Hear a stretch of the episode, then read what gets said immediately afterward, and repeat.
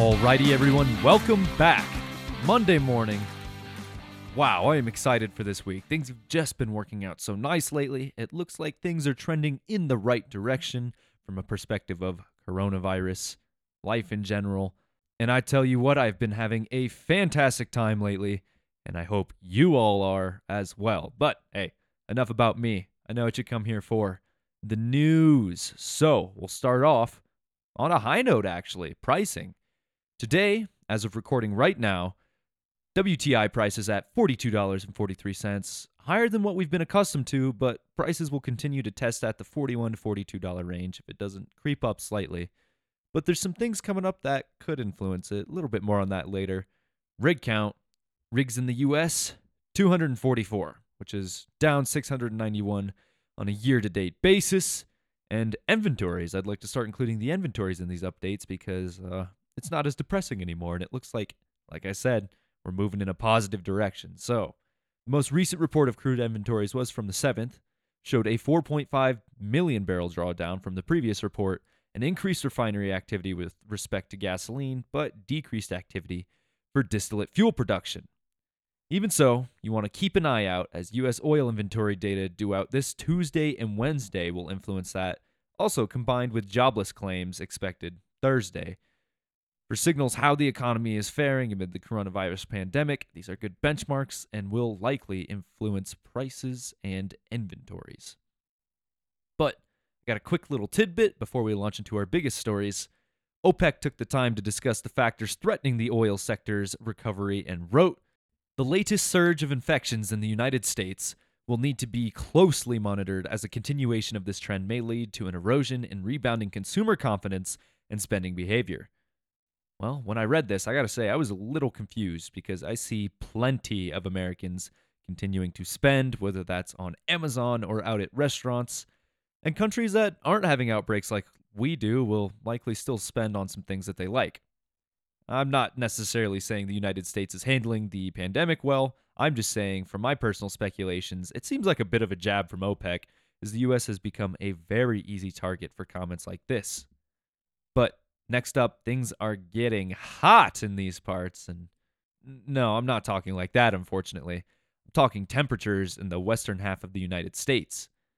Here in Colorado, the heat, likely combined with human negligence, has spurred many wildfires across the state.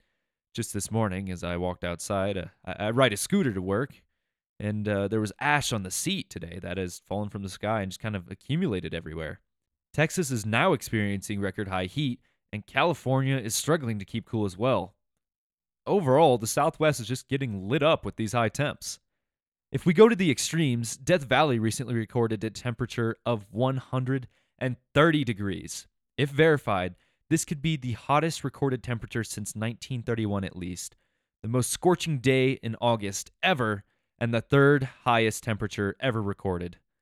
While this doesn't sound pleasant, there is a small positive for the energy sector. Increased energy demand for cooling.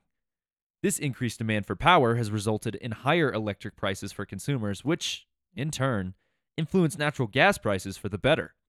I'm talking price jumps of up to fifteen cents, which is highly significant considering the price is usually in the two to three dollars range, if not lower thanks to years like twenty twenty. In fact, gas prices haven't been this high since December of twenty nineteen. To me, the most interesting part about all of this is that Rare Petro's Kevin Olson predicted this to the T on April twenty-second in his periodical titled "Natural Gas Rebound Poised for Recovery Before Crude Oil: Why the Market Has Priced Electricity and Liquid Fuel Demand into Commodity Prices." Four months, people. That's some good insight and research which could have afforded you very valuable trades or backed your business decisions.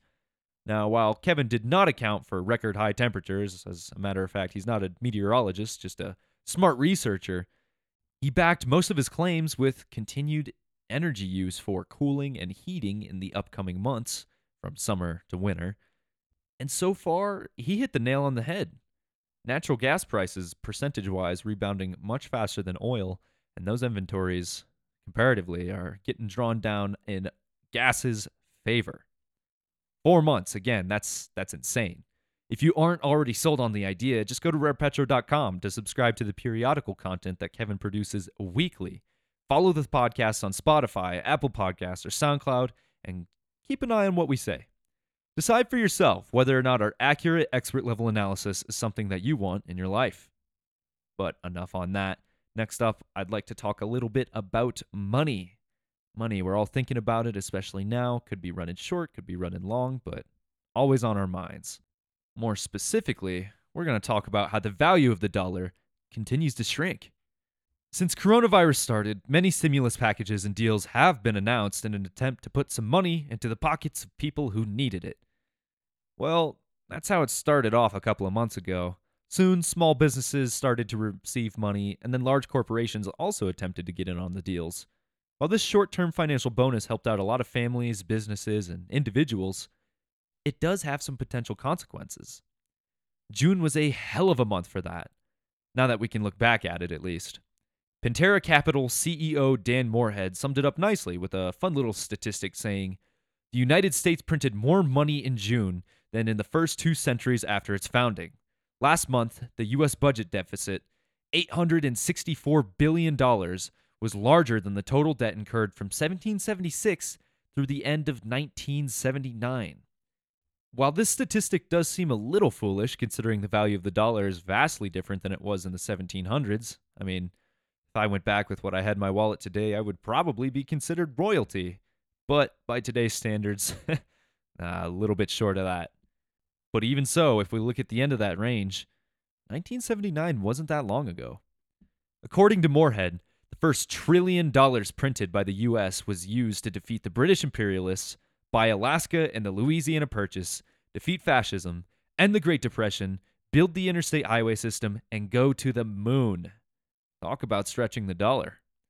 But why is this significant to oil and gas? Well, let's take the perspective of, uh, let's say, France, where they operate on the euro. While the value of the dollar has been falling, the value of the euro has a little bit of a different story. It's kind of been appreciating. This means that France's imports of U S oil will be comparatively cheaper than perhaps a few years ago. While Brent crude oil prices rose nineteen percent in the standard of the U S dollar, it really only rose twelve percent in the context of the euro as a result of this value spread. While the value of the euro and the dollar are responding to the same economic information, they continue to move in the opposite direction.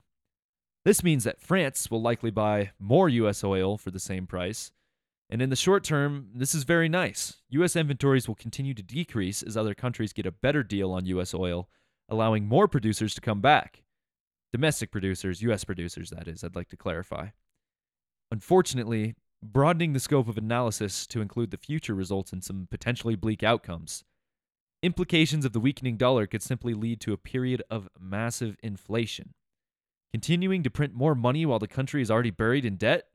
Not to mention the fact that the dollar isn't exactly backed by gold anymore? Well, that right there is a recipe for disaster, my friends. Inflation effects might be hidden in asset prices at the moment, and there could be a temporary period of deflation for consumers as we observed in Australia last month. But moving forward, well, really anything is possible. But folks, that is all I have for the week. I know it was maybe fewer stories in volume, but they were stretched out in length, so really, I hope you were able to learn just a little bit of something with this time you had today.